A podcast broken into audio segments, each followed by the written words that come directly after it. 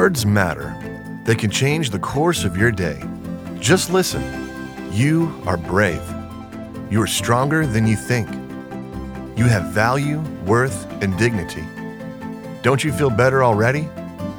Welcome to Speak Healing Words, the podcast. Join author and board certified life coach Janelle Reardon as she opens a very important conversation about the power of our words.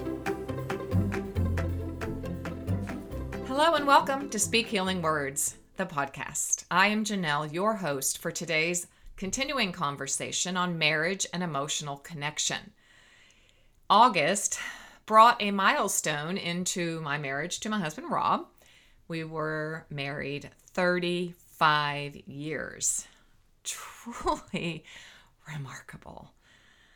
They say happens in the blink of an eye, and on some level it feels that way, but on other levels we've we've worked through quite a bit in these 35 years and I wanted to give back. I wanted to call back as I like to say a lot in our community and just spend some time talking about the power of emotional connection inside of our intimate relationships.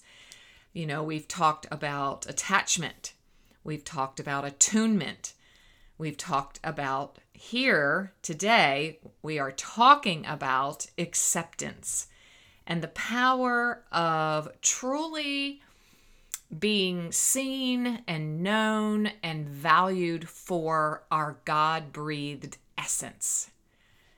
In the Speak Healing Words community, we are so committed to that threefold cord healthy sense of self, healthy behavior patterns, and healthy communication skills.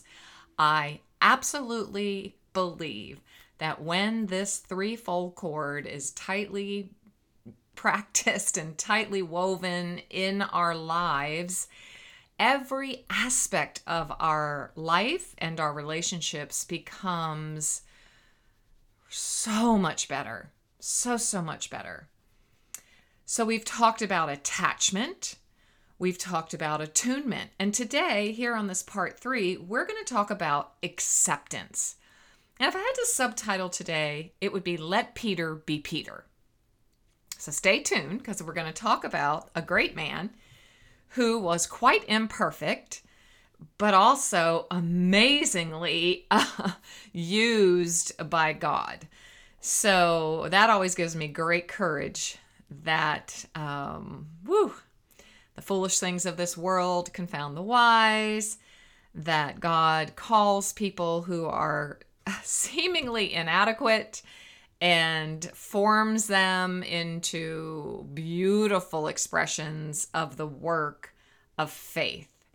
So, in this three-part series, uh, here today on the third, uh, the third episode, acceptance, want to start, as I always do, with the understanding of what acceptance really means. So, when we look at acceptance, we see the word accept as its root.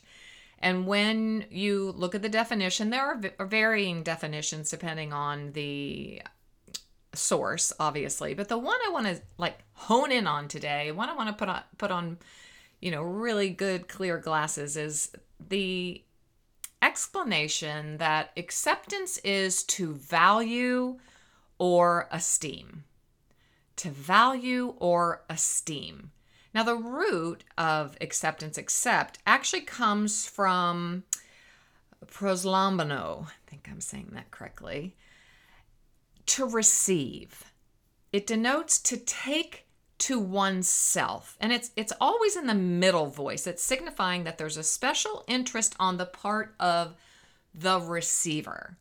So when we think about acceptance, there is a strong spotlight on the part of the receiver. Hence, it's very, very personal. I love there are several interpretations of this when we look at it in the Greek to take as one's companion. So you accept someone, right, into your sphere, into your your spheres of influence. It can also mean to take by the hand in order to lead aside. I thought that was so interesting. To receive. To take or receive into one's home with the collateral idea of kindness.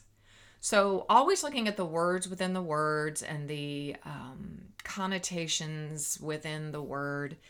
So there is this synonymous feeling with acceptance and kindness. The one that grabbed me, though, was to receive, as I've said, but to grant one access to one's heart. Well, I know you know why I latched onto that because our footing for our community is Proverbs 4:23 above all else guard your heart for from it flow all everything flows from the heart and influences the life. So when we accept one another, as it says in Romans 15, verses 7 through 14, Romans being in the New Testament, a beautiful book written by Paul to the Church of Rome. Paul writes, Accept one another, then, just as Christ accepted you, in order to bring praise to God. So that's a rudiment of our faith walk. That's one of those clear lenses that I look through the world. I look through at the world. Proslambano, verb, to grant one access to one's heart. You know, at the very beginning of our series in episode 19, in the attachment episode, I began by asking these three vital questions Am I ready to be fully seen and fully known? Am I ready to feel safe enough in my relationships to be my truest self? Am I ready to be fully human, yet fully capable of receiving God's love and grace in my love and relationships?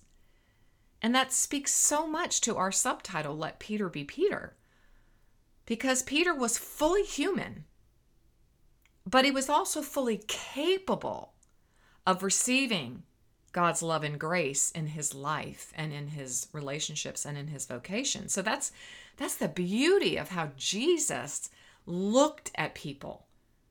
Now, of course, God sent his one and only son from heaven to earth in the form of a little infant born in a manger, humble beginnings, Jesus then embodied being fully human, but he was always fully God.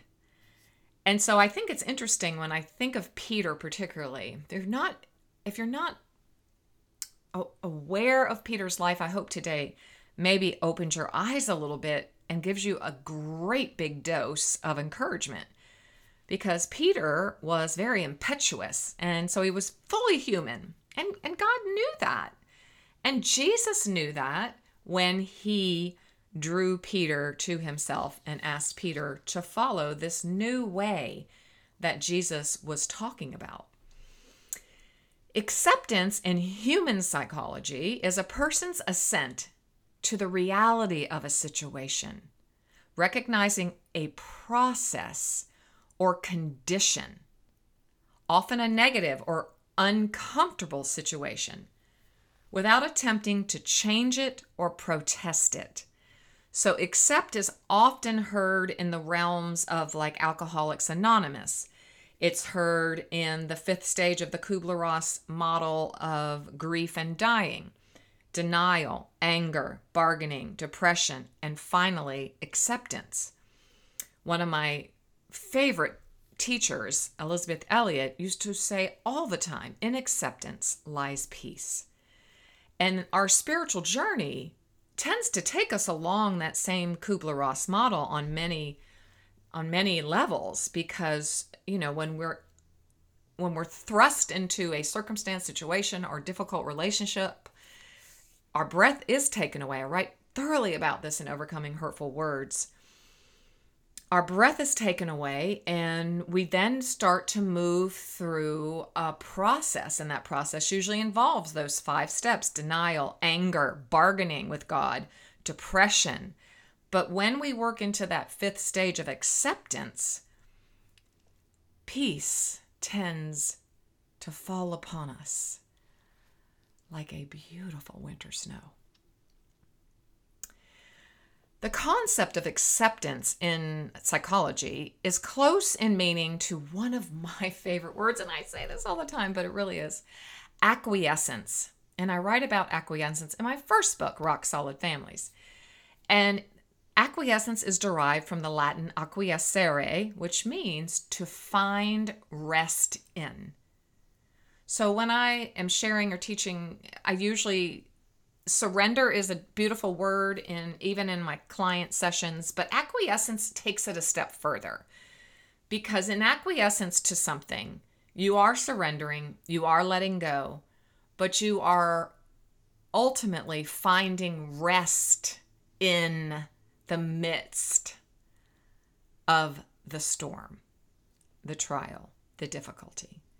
So our our mindset then is to always work towards that fifth step of acceptance. And I know for my own self, boy, I've I've been there so many times when I finally just, you know, throw my hands up in the air and I'm just like I've got nothing left and so okay, God, I surrender. I accept the reality of this situation even though it's uncomfortable and I'm not going to try to change it. I'm not going to protest against it anymore. I'm going to receive it and take it into my heart and know that you, God, my Father, ultimately will transform any negative into a positive. You will, as Romans 8 28 says, you will make this work out for good in my life. So acceptance can be contrasted with resistance, right? You know, and there are different types of acceptance. There's conditional acceptance. I'll accept you if. There's expressed acceptance, implied social acceptance, and probably the most important, self acceptance, accepting that station of our life, that condition in our life. So, as we work through our beautiful practices of attachment, learning to be secure, learning to be safe, learning to choose safe relationships, safe people. And I'm going to talk a lot more about that in our fourth episode of this mini series next week, which is accountability. So, every relationship has problems. We know that. And because every person has problems, and the place that our problems appear most glaringly is in our close relationships. So, in these close relationships, this is where the iron sharpens iron, to borrow a metaphor from the scriptures. Um, we call each other to um, higher levels. And so, to accept someone is really perhaps the greater work here. Once we learn to be secure and to have be safe in our own bodies and to know our essence and move more through life from our true God breathed identity and not our personality that we perhaps have learned through coping and defense mechanisms and other things, personality being how we show up for life, when we really possess this secure attachment that I talk a lot about, then we are really known. We know our value, worth, and dignity. We do not need any outside, disordered attachments to make us feel complete or better about ourselves. If you need more on that, please listen back to episode 19. So, today, when we're talking about acceptance, I could not share, I had to share, I could not not share, right? I had to share about a beautiful experience that my husband and I had this summer. You know, I love Rodanthe. Uh, if you've seen the movie Nicholas Sparks or read the book Nights in Rodanthe, Rodanthe is the the star of those books and movie, and it's a part of the Tri villages, a Tri villages, yes, in um, the Outer Banks, Waves, Salvo, and Verdanthe. And I'm write extensively about it in my next book. But my husband and I just love, love, love this piece of geography on the planet. And thankfully, it is only about three hours from our home, two and a half maybe, depending on traffic. And we've gone so many times this summer. It's our respite, it's our haven, it's our place to recharge, it's our place to connect with God, with each other, and with ourselves. And we love the beaches of Verdanthe. They're they're pretty evacuated. There's not many people there. So uh, I love my son-in-law calls it like the apocalypse beach. And you climb over this tall little sand dune and ah, Shangri-La, and it's just beautiful. And so we set up our beach umbrella and our chairs and we we just hide out there and we get quiet. And we we talk and we we don't talk and we are silent and we laugh and then we're silent and and we stayed at a beautiful little place called the Sea Sound and we just love it there so much. And so we should go down on Friday afternoons and on Saturday morning we'll grab a muffin from our favorite coffee shop and hot tea for me and coffee for him and get on our bikes and we ride to this beautiful gazebo that we found that overlooks the ocean and it's just lovely. It's surrounded by sand dunes and sea seagrass and oh, it's just lovely. And we take our, our phones because our Bible is on our phones and we just listen to a chapter or two from the Gospels. And we've been reading through the Gospels Matthew, Mark, Luke, and John, particularly because of just wanting to watch and observe and look at how Jesus came to earth, what his mission was all about, who he really is, and what and how he encountered others in his life. And so we were there one Saturday morning and we're reading through Matthew. And we come up upon Matthew 16, verses 13 through 20. And in that uh, short seven scriptures, Jesus tells this man called Peter that he had called to follow him. He was a fisherman, simple man. And prior to this, Jesus has said, Hello, Peter, Simon Peter, come follow me. Simon Peter lays down his fisherman nets and he follows Jesus. Well, uh, you can read all about that in Matthew yourself. I'm just going to give you a short little quick journey, a lightning round of uh, Peter in Matthew 16 and 17, 18. And so Jesus tells Peter in Matthew 16, 13 through 20, that he's going to build his church on him. He's like Cephas, he calls him Cephas, C E P H A S, which means rock. And he says, I'm going to build my church on you. Well, that's that's a pretty big deal, right? Hey, just met you, but I'm going to I'm going to build my church on you. You're the man. You are the man, Peter. And then in a breath, we don't probably know how long between verse 20 and 21, but Jesus then they encounter some opposition and and Peter rises up and you know and Jesus says, Oh, Peter, no, no, you could not be more wrong. And he rebukes Peter, this man he just said, I'm going to build my church on you. And he actually now calls him, instead of Cephas, the rock, he calls him Satan, which in the Judeo Christian faith means, you know, the enemy. So he's gone in this these short verses from Peter the rock, I'm going to build my church on you, to Peter, Satan, get behind me, you have your mind on the things of this earth, not on the things of heaven, not on the things of God. You need to get behind me because you're hindering my work here on earth. Well, just in those short chapters, uh, verses, I mean, we see Jesus' image something very, very important. And my husband and I were just like scratching our heads, like, wow, that's really something. And my husband says, you know what?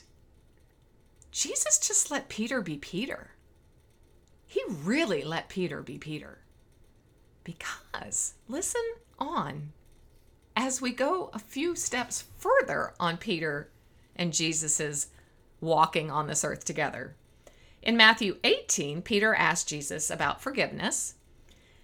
How many times shall I forgive my brothers? He says, Seven, brother, seven times? And then Jesus says, Oh, no, Peter. No, no, no, no, no. Jesus says, You're going to need to forgive your brother 70 times seven. That's a lot of forgiving. Then we go to Matthew 19 and we see Peter asking more questions. Peter asks a lot of questions, which Jesus loves. I mean, Jesus, he was close. He was one of Jesus's 12 disciples. He was one of the 12 Jesus drew very, very near, and he poured his life into these 12 men. So we see that Peter witnesses firsthand Jesus telling these parables, sharing the stories of truth. He witnesses Jesus do miracles. He witnesses Jesus doing such incredible things, teaching with authority, standing against the authorities of the time. Then we go to Matthew 26, we flash forward, and then there's a the whole retelling of the Last Supper so Peter's listening to Jesus teach and he shares communion with them. Jesus talks of betrayal. And then later, Peter assures Jesus, I will never betray you. Never, never. They're at the Mount of Olives. And then Jesus then invites his three closest to go with him into the garden and that's where, if you're familiar with the story, Jesus wrestles with God. He realizes he's come to almost the end of his mission. He cries tears of blood. He does says, Take this cup from me. He does not want to fulfill his mission, which is so encouraging. That's a whole nother story. And he all he does is he tells Peter and his disciples not to fall asleep, stay awake, t- stay watch for me. Well, the closest three disciples to Jesus, Peter, James, and John, fall asleep and ultimately, in that garden, Jesus is arrested by the temple guards, and then he's taken to the temple to stand before Caiaphas. But in the midst of that, when the when the crowd comes with swords and clubs and the temple guards come, Peter once again just goes a bit impetuous like he does and he cuts off the ear of one of the crowd members and Jesus just like, you know, he just picks up that ear, puts it back on that person, and he just, he just lets Peter be Peter. Peter thinks, you know, I'll never betray this man. He's an ardent follower, but then all hell breaks loose. Havoc, I mean, hell really does break loose. The crowds come, the swords, the clubs, the guards, they take him to Caiaphas. He has to stand before the high priest. And all this time, Peter is following from a distance now. I love when the scripture shares that piece of the story. And remember, I'm giving you a lightning round of, of this little peek into Peter and Jesus's relationship. And I'm missing a million things, but you can go and read it yourself. Peter follows him from a distance, and then he sits down with the guards at the temple uh, in the, where Jesus is being really ridiculed and talked to by Caiaphas, and then Peter's recognized by a servant girl, and he denies that he was ever with Jesus. So then he moves out a little bit to a gateway, and he's noticed again, and he denies it again. This is the, the, the Peter that says, I'll never betray you, Jesus. Well, and then more people start to notice Peter, and he denies it again. And that's where he hears the fulfillment of what prophecy Jesus told him during all these is Peter, you will deny me. You're going to betray me. And not once, but three times. So he hears a rooster crow, and that is the sign that he has actually lived into those words that Jesus has spoken over him. Flash forward again, and we read through that Peter is so sorrowful, so pained by his denial, by his betrayal, that he runs off and he does repent. He does put into action the forgiveness of his self that Jesus had talked to him about much earlier. And so he's alone and he we read that he actually had what we call godly sorrow. He really was truly sorry. And in the account of the gospel in John 21, we flash to John's account of the gospel Matthew, Mark, Luke, and John. Luke doesn't share this part, but John does in John 21. We see after Jesus dies and after he's buried and after he's risen from the dead that he actually shows up on the shore of the Sea of Tiberias. And Peter and, and the others are out fishing and they see someone on the shore and peter recognizes that it's jesus. And um whew, so powerful. So jesus says a few things and they do a few things but they finally come on shore and jesus has breakfast ready for them. This is amazing. And it is in this short passage in john 21 where we see jesus reinstate peter to that position of peter being cephas the the man, the one that Jesus is going to build his church upon after he ascends and finally goes to heaven. And he asked Peter three times, which is no mistake, obviously. Peter denied him three times, and Jesus asks him three times Peter, do you love me? Peter, do you love me? Peter, do you love me? Well, love there is agapeo, and it's a verb, and it means to be well pleased with someone, to be beloved. And, you know, love can be known only from the action it prompts. And so Peter unabashedly is like, You know that I love you. You know that I love you. I love you. I love you so much. And so then Jesus goes, Okay, then. So build your, go ahead, build my church. I'm setting you free to, to build my church, to take the teachings you've heard from me beyond everywhere to Judea, Samaria, to the utter, uttermost parts of the earth. So, in this, we see Jesus radically accept Peter for Peter. What does that mean to us? Why, would, why am I bringing this up here today? Well, I really want to go back and and dwell here as we're closing out this conversation with question 3 of those 3 questions that I asked in the beginning of our series. Am I ready to be fully human, yet fully capable of receiving God's love and grace in my love and relationships?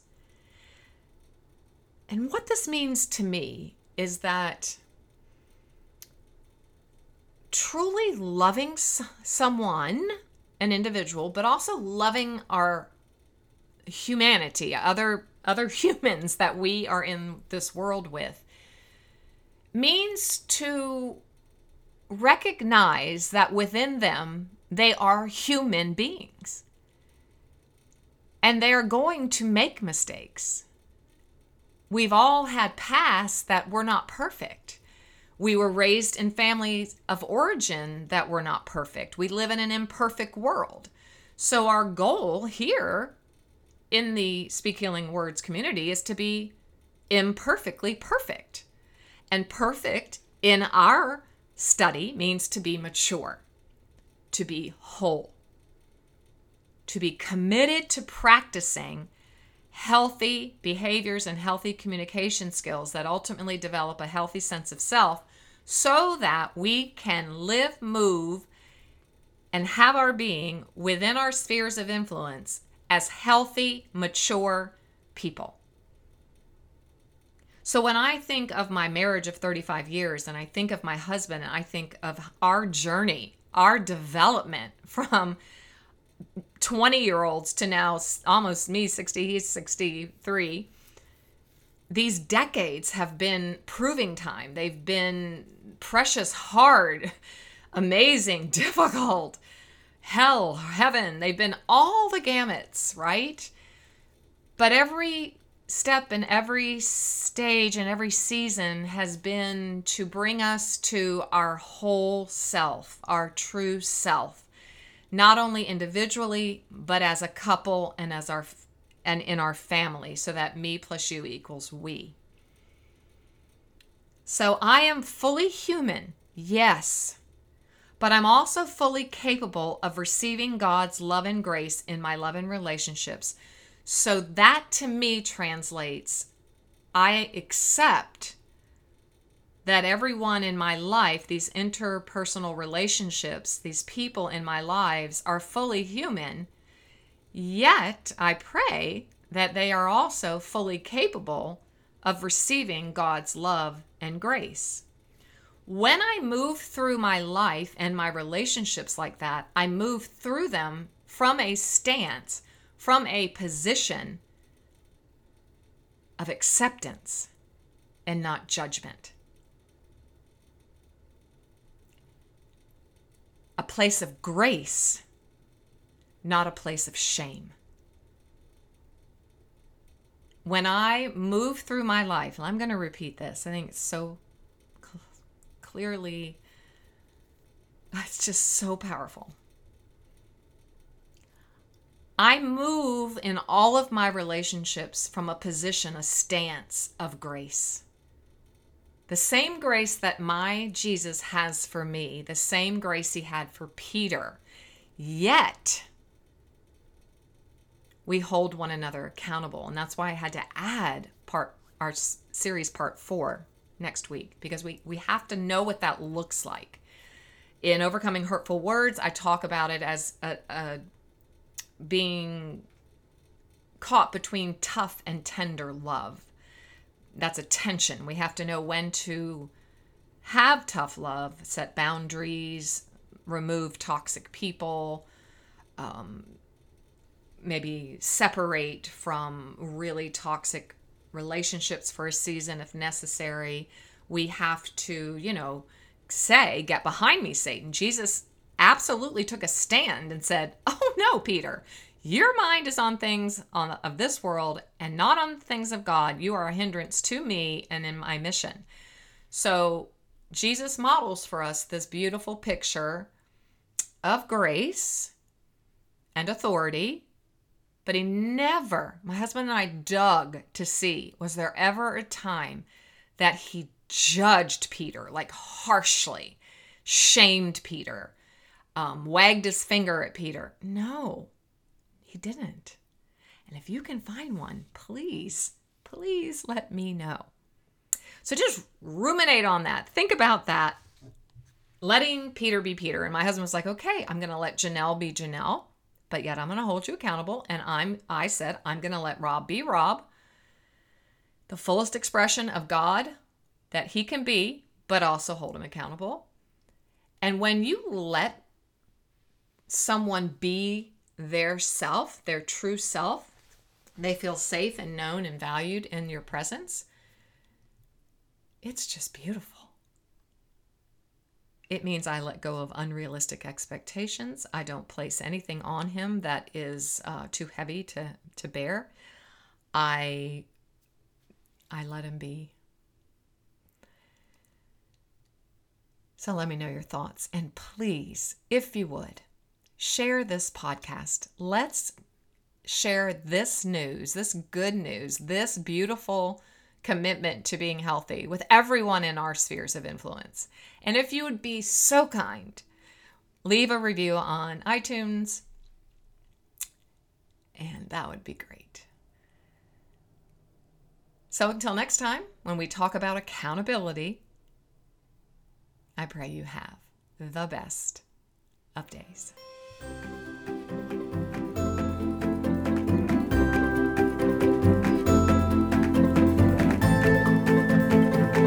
Thanks for listening today. It was great having you here. For even more great content and conversation, please join the Speak Healing Words community at janellereardon.com.